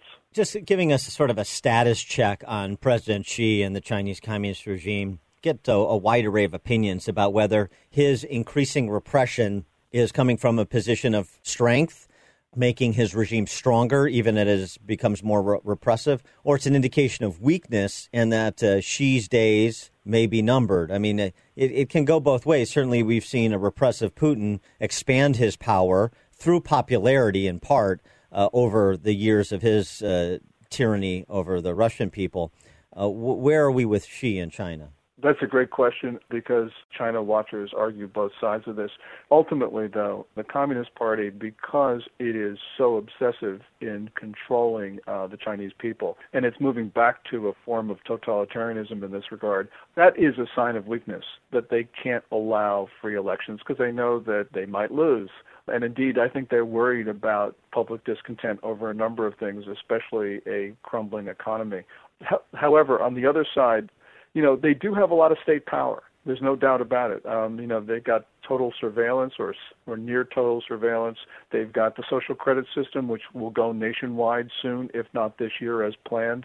These are tools which are Orwellian, and they do suggest that China is no longer authoritarian, but has moved to a form of uh, light totalitarianism. And, and obviously, you know, countries don't do that unless they they're worried. So, just with with respect to China, are there pockets of revolt outside of Hong Kong? Uh, is is there any revolt inside the country, uh, despite the propaganda campaigns to the one child policy that went to the two child policy? How barbaric that that is. Is there any revolts against the persecution of Uyghurs and Christians in mainland China? Is any of that happening? Yeah, there isn't revolt. Um, there is resistance. And two years ago, China was racked by protests on all sorts of issues. When you're talking, whether you're talking about army veterans or people who lost money in the stock market, or uh, mothers who were concerned about uh, impure vaccines, there was just a wave of unrest, and we haven't seen that in the last two years. And part of it is because coronavirus.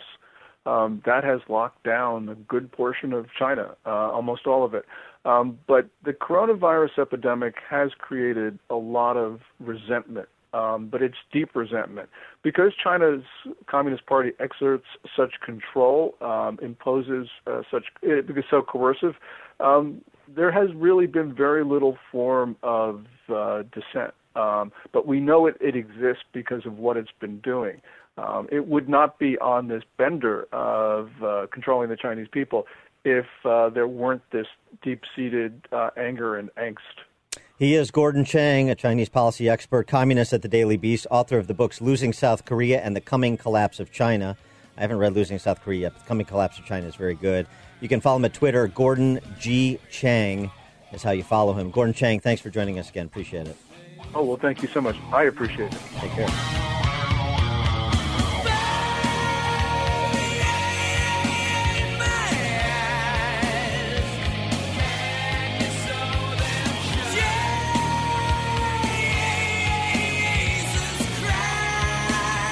This is the Dan Proft Show.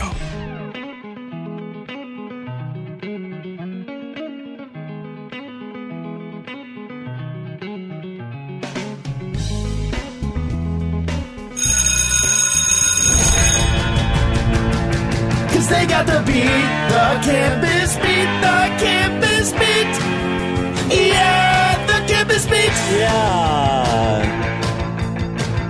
You know, we had uh, conversations earlier in the show with uh, former professor, well, Professor Emeritus Frank Furedi talking about the culture of fear, including on a college campus, but not limited there.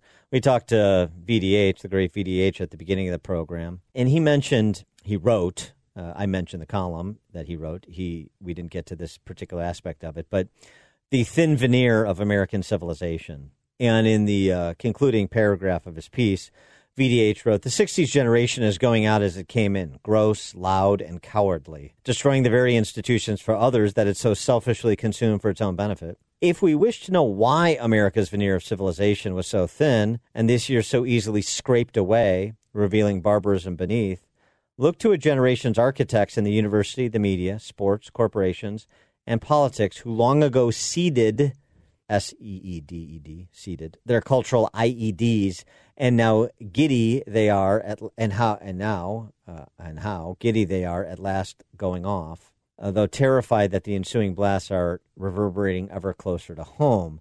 Yeah, there's some some who are worried about shrapnel, but I think his general statement about the '60s, the baby boomers, um, is uh, on the mark. So that's the bad news. But the good news, getting back to campus, thus the name of the segment, is that uh, there are still common sense young people on college campuses who are taking this all in, synthesizing it, and coming to very different conclusions than the 60s holdovers as well as the 60s impersonators or version 2.0 of the baby boomers, uh, as it may be. So, in Future View, this Wall Street Journal column I go to each weekly that profiles some responses from some college students around the country to a particular question or topic. Uh, the topic this week Black Lives Matter. What does Black Lives Matter mean? Getting some re- responses. And uh, again, uh, even where there is disagreement uh, in this column or there's diversity within the responses, uh, they're usually quite thoughtful. And that in and itself is encouraging, as we talked about with Professor Furedi, starting from the, uh, the, the core Western norms of free thinking and free speaking and substantive discourse. So, uh, what does Black Lives Matter mean? Nikhil Karkar of uh, University of Michigan, he's business major. He uh, writes, put down Instagram, pick up real work. Does posting a black screen on Instagram or spending an hour parading a Black Lives Matter sign help improve the lives of black Americans? BLM seeks to expose longstanding racial inequality in the U.S. and spark efforts to address it, but the movement has descended into partisan finger pointing that labels everyone who doesn't publicly express complete support as part of the problem. Little is achieved. Uh, undeniably, BLM has pervaded all facets of America. Baseball players and coaches didn't all kneel on opening day, but the few who stood were called out and had to explain their motives. In only a few years, the status quo shifted from standing to kneeling. It's really a good point, succinctly put, uh, and it's a reminder how quickly things can change. What was the exception becomes the rule. And this, again, back to our conversation with Professor Furedi about the need to stand and fight. Uh, the timidity is provocative. Going back to uh, young Mr. Karkar at University of Michigan, these cultural displays, be they kneeling or posting on social media, aren't what the country needs. Americans, including me, need to take actionable steps. For a year, my older sister, Anika, spent every Sunday with a young black girl from inner city Milwaukee through the Big Brothers Big Sisters program. This support goes beyond words and will hopefully have long term benefits for the young girl. There's tangible work that needs to be done. Actually, helping people is what supporting BLM means to me. And now I, have you know, basically at the, this point now argued the idea of you, you have to make a distinction between Black Lives Matter, the organization, versus Black Lives Matter, the slogan, is uh, not a material distinction. They're used interchangeably. The intention is they connote the same things. Uh, it, the uh, slogan is a straw man. Why traffic in straw man? Straw men. Uh, uh, uh, uh, of course. Who, who's arguing against that? Who's arguing against that any human life doesn't matter, regardless of race, and including specifically black Americans or black people the world over, for that matter? No one. So it's silliness. It's navel gazing. It's self reverence. It's nonsense, is what it is. But what uh, Nikhil, uh, Nikhil Karkar is saying about uh, like being a volunteer in Big Brothers Big Sisters, that's not nonsense. That's good stuff. Uh, let's do another one. Uh, fallacious slogans. This somebody. He's a computer science and math major, but uh, he's clearly taken a marketing course. Uh, Raphael Arabex Marut is a Virginia Tech comp science and math major, as I said. He writes Black Lives Matter relies on a classic Motte and Bailey technique. An uncontroversial position is conflated with a wildly controversial one, the former shielding the latter from criticism. I agree that black lives do indeed matter, right? This sort of required recitation. But I don't agree with the calls to defund or abolish the police. And I don't accept the 1619 Project assessment of U.S. history as fundamentally racist and irreparable. Yet when anyone voices concern with these radical ideas, remember the very convenient reply, but you don't think that Black Lives Matter? I agree with the statement, but the movement is a Trojan horse for the adjoined fringe ideas. Bingo. I couldn't have said it better myself. Uh, one more. What those three words conceal. It does. Uh, this is uh, give credit where credit is due here. Tim Bayer is a Southern Baptist theological is at Southern Baptist Theological Seminary, where he's, uh, you know, Christian ministry is his calling. He writes what those three words conceal. It doesn't matter what the Black Lives Matter movement means to me. What it publicly stands for is alarming enough. In describing its beliefs on its website, the national group uses language and phrases adopted from critical race theory and intersectionality, which divides people into the oppressors and the oppressed based on ethnicity, sex, gender identity, sexual orientations, other identity groupings. Right. Uh, uh here's uh, leadership by example, just in that first paragraph. He actually went to the website and read what Black Lives Matter says it believes, what their platform is, what the organization's mission is. That's more than uh, most who have profile on cable news desks and op ed pages have done. Uh, he goes on, does Mr. Bear, once a person is labeled either as oppressed or oppressor, it becomes impossible to shed the designation. If your group is deemed to have more privilege than the others, your only recourse is to confess your inherent bias and guilt and show your support for those less privileged by shutting up and listening. Any criticism directed toward Americans with less privilege, BLM, or left wing policy ideas can qualify you for cancelization and ostracism. Black Lives Matter, of course. Here we go. Still the need to recite, the feeling the need to recite. Any decent human being should agree with those three words, and they do, I would add. The movement, however, needs to be scrutinized for its radical positions. People should think twice before throwing their unqualified support behind it. Yeah, it's pretty measured. Uh, it's not particularly controversial, but it is. It is, which is a sad commentary. Uh, but uh, these young people on the page of the Wall Street Journal providing great commentary and some green shoots on college campuses, some optimism there, some hope. We may have, um, we may find, we may yet, may yet find the reinforcements on the college campuses of all places. This is Dan Proft.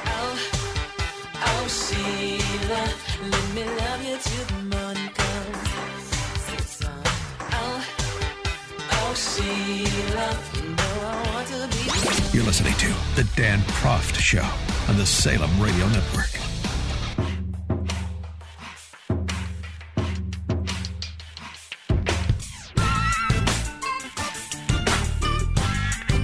Welcome back to the Dan Proft Show. The story of uh, Westside convenience store owner Waleed Muhammad is uh, particularly poignant. I mean, there's always stories like this after lawlessness is allowed to afflict a city for an extended period of time, which has happened in Chicago. Waleed Muhammad stepped inside his Westside convenience store for the first time yesterday since he witnessed in real time looters breaking in during Monday morning's attack. This is the second time, Muhammad said. I've been open for just 40 days, so who will be responsible for this? Well, who was responsible last time? He spent $300,000 to reopen his store following May's looting spree. He said the damage is worse this time. Once the door was pried open, security cameras showed a flood of looters coming in, ransacking the place, stolen merchandise, ATM ripped out. I deserve the same service as any other citizen in the city. If the police can go somewhere else for manpower, how come we can't get manpower? asked Tamika Foster Aiken, who owns the building in which the convenience store is housed. All sides of the town need to be outfitted with proper resources from police.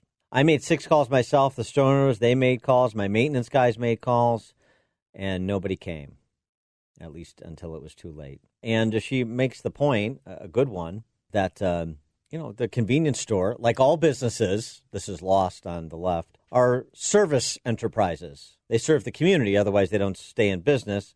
And uh, so this is an issue that continues to climb the charts in terms of impacting voter choices come November. So it's relevant to find out where a former DA and a former attorney general stands on matters like policing. You would think that would be obvious, but it isn't. I mean, that's obvious if you understand what the Democrat Socialist Party has become. This was uh, Kamala Harris not so long ago with Meghan McCain on The View being queried about uh, her view on uh, defunding the police when that uh, first was gaining traction. And my understanding, again, this is something that has just come into my understanding recently, is that you, you would not have police officers like this Minneapolis City Councilwoman said, that I would be a place of privilege if someone broke into my home and I wanted to call the police. So, again, we need to reimagine how we are achieving public safety in America and to have cities where one third of their entire budget is going to policing, but yet there is a dire need in those same cities for mental health resources, for ed- for resources going into public schools, resources going into job training and and and job creation. Come on, we have to be honest about this. That there is actually not a consensus around this because if there were, we would actually see smarter distribution of resources in in our in our country. Oh, if only I was a panelist on The View. Uh, my follow up would be okay. So, how is it going in those cities who are underway with reimagining the police? In Minneapolis, in Seattle, in Portland, in Chicago, in New York. Have you noted, Senator Harris, how the homicide rate nationally is up 24% year over year, and that's being driven largely by major urban areas that are lorded over by people that are reimagining the police? For more on this, we're pleased to be joined again by our friend Noah Rothman. He is a associate editor for Commentary Magazine, MSNBC and NBC News contributor, and author of the book Unjust: Social Justice and the Unmaking of America. Well, isn't that timely? Uh, and I know the book's been out for a little while, but the Unmaking of America p- part in particular. Noah, thanks for joining us again. Appreciate it. My pleasure. Thank you. So, uh, the Unmaking of America, it seems to me on, on, just the law and order front, sort of, you know, let's start uh, at the beginning, and the beginning is physical safety of constituents. Uh, that is really a, an issue that's driving the debate right now for November. Even if you're in a s- suburban enclave, it's likely you're around a big city and you can't watch what's going on in New York and Chicago and these other major cities and say, oh, well, that doesn't affect me. I'm indifferent to that. It doesn't inform my vote. It absolutely does inform people's votes. Yeah, and the longer this long, hot summer goes on, the more these issues of public safety and individual security are going to supplant some much more, you know, cosmic issues about the pandemic and the economic uh, crisis associated with it. And you saw sort of last night, tacitly, Kamala Harris's pick by Joe Biden sort of represent a tacit acknowledgement from members of the progressive leaning commentary class and even Democratic politicians that, oh, yeah, there is kind of actually a lot of violence going on in the, in the streets. And, and Kamala Harris's history as a, uh, a prosecutor and a relatively tough one represents a, a, a benefit to the Biden campaign because she's going to represent a tough on crime posture that America, middle America, suburban America really wants. Well, I didn't think that this was an issue, right? Because defunding the police means whatever you want it to mean. And the fact that we're seeing some small, isolated episodes of violence is not representative of the broader American experience. That was the narrative 12 hours ago, and it's, since- it's since been abandoned. Let us talk about uh, Kamala Harris's record as a prosecutor. We'll do so with Noah Rothman when we return.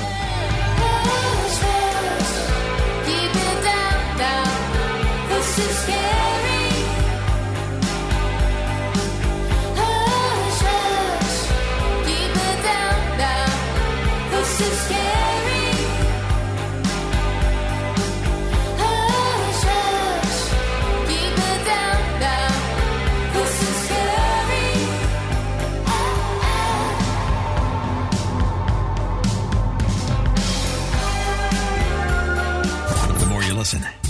you'll know. This, this, this is the Dan Proft Show.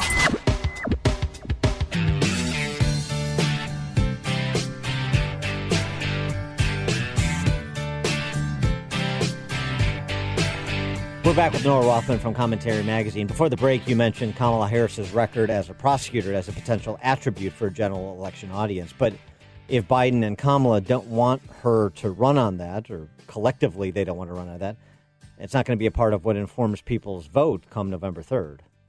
Yeah, I think they, I think she won't. Um, she was appealing to a much narrower electorate, a much more uh, progressive and, and you know, for lack of a better word, radicalized electorate around these ideas. Again, the notion that that was so slippery what she did to to Meg McCain there. What does this mean to you? Right. As though it doesn't it doesn't have a literal definition and is being exercised, as you said, in a variety of cities, in Minneapolis and New York City. In New York City, defund the police means disband the plainclothes detective unit. That's what it means. Right. Um, we don't have an actual def- working definition that's being applied in the real world here. Um, and she should be held to, to account for it. But I'd be very surprised if we saw the, the progressive reformer on that debate stage with Mike Pence as opposed to the tough on crime prosecutor that was always going to be a benefit for her in the general election. It was just a liability during a Democratic primary.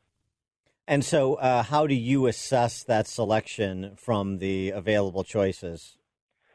I, I mean, it's it's early to say. Uh, I, I tend to agree that it was probably a safe choice, and if she, if Kamala Harris, the prosecutor, shows up, then it's not going to be a bad choice for him. Uh, that's you know that's the sort of thing that rankles again far left progressives. But most of America doesn't really despise law enforcement like the primary electorate does. However, she had demonstrated a real uh, maladroitness on that debate stage.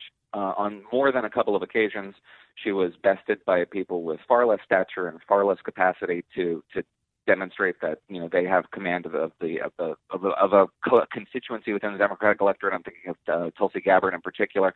And during the Kavanaugh hearings, she really didn't perform especially well. There was one episode in which she just sort of implied that Brett Kavanaugh had taken this meeting at a, a law firm, uh, Kasowitz Benson Torres, which has relationships with Donald Trump, and suggested very uh, clearly, though not explicitly, that there was some sort of a conspiracy afoot there. And a lot of people followed up. Uh, the press followed up. They they pushed on the issue. They they they worked it. They tried to find what she was talking about, and there was nothing there.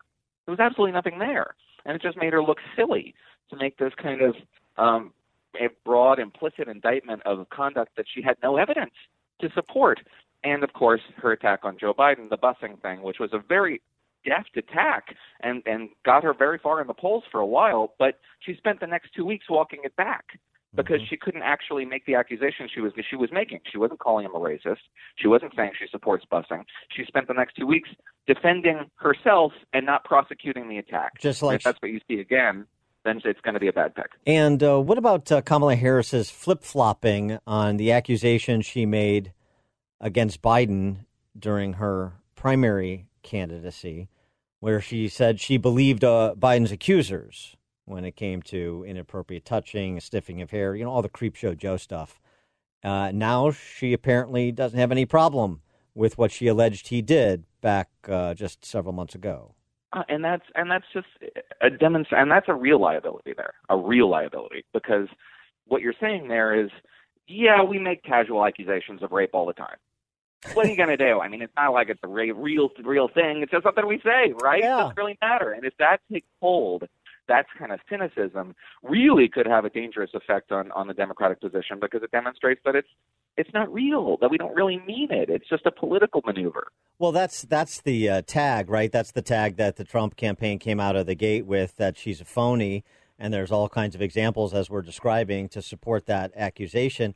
And if she's a phony, then Biden's a phony too. I mean, I, I know you're not going to spend the campaign running against Kamala Harris, but I mean, there is this, you know, she adds this to Biden. Well, she also undermines this idea that he's Scranton Joe, regular dude, transparent, regular guy who's going to lay it to you straight.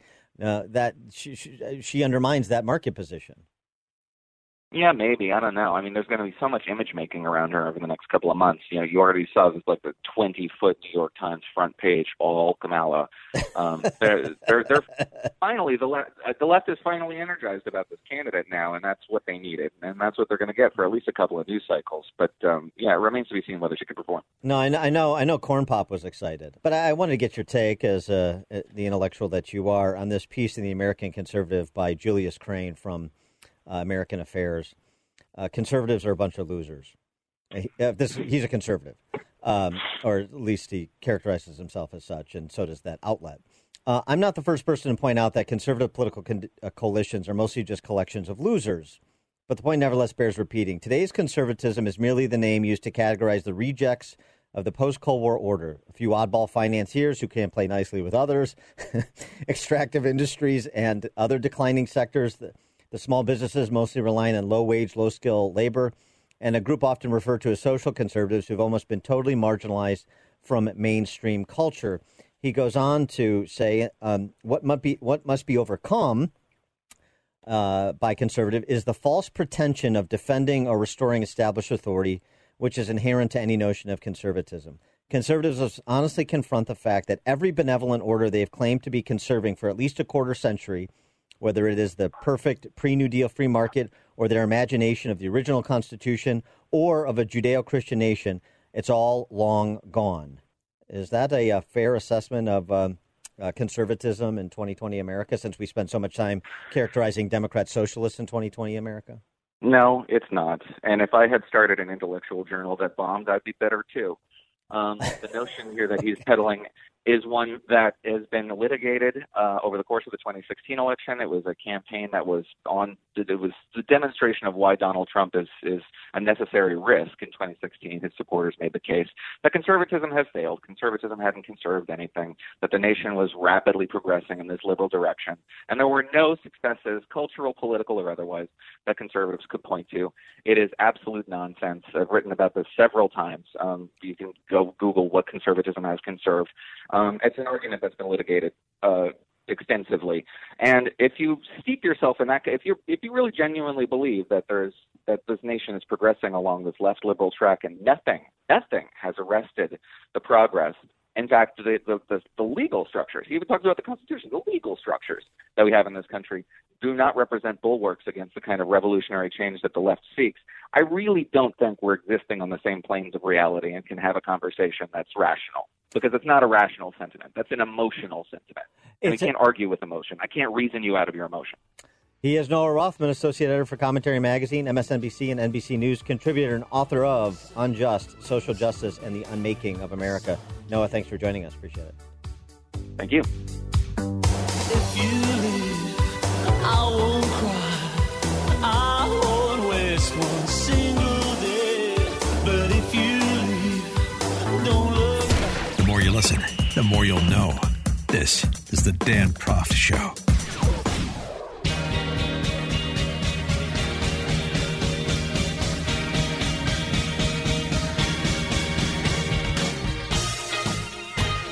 Welcome back to the show, and we end today's installment uh, on a bit of positivity, almost cheeriness, if you will. Want to feel better? Be kind. This uh, piece from uh, Elizabeth Bernstein and uh, Wall Street Journal. It's a good thing to make another person feel good, but being kind can help you too physiologically. Research links kindness to a wealth of physical and emotional benefits, probably more obvious.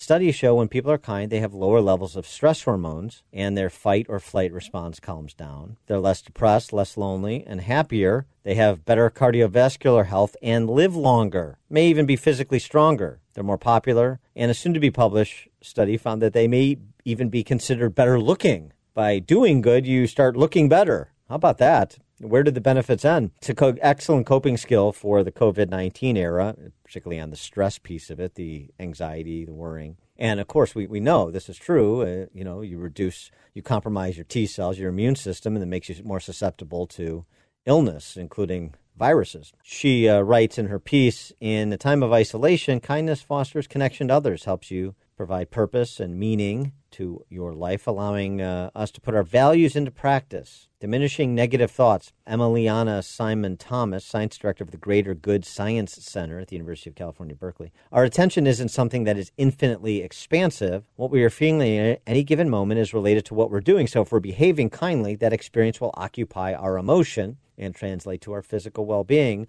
There's two kinds, two kinds of uh, kindness altruism reciprocal and pure. Pretty self explanatory. You know, give me the pure, unadulterated stuff, right? No expectation of reward versus reciprocal. You have a, a give to get aspect to it.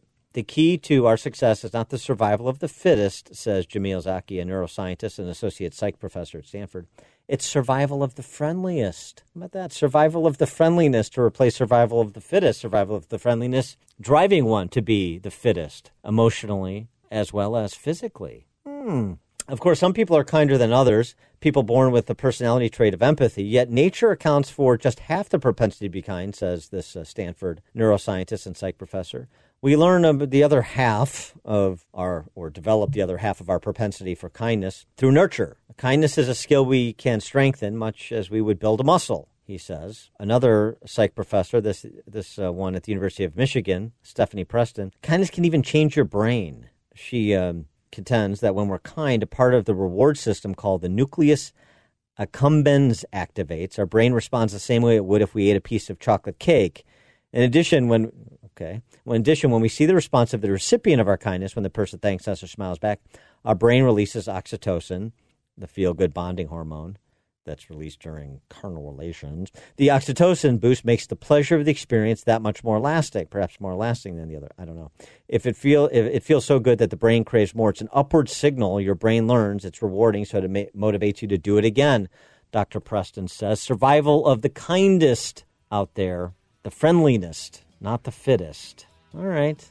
I'll try it at least for a day. I'll report back tomorrow. Thanks for joining us. Please do so again tomorrow.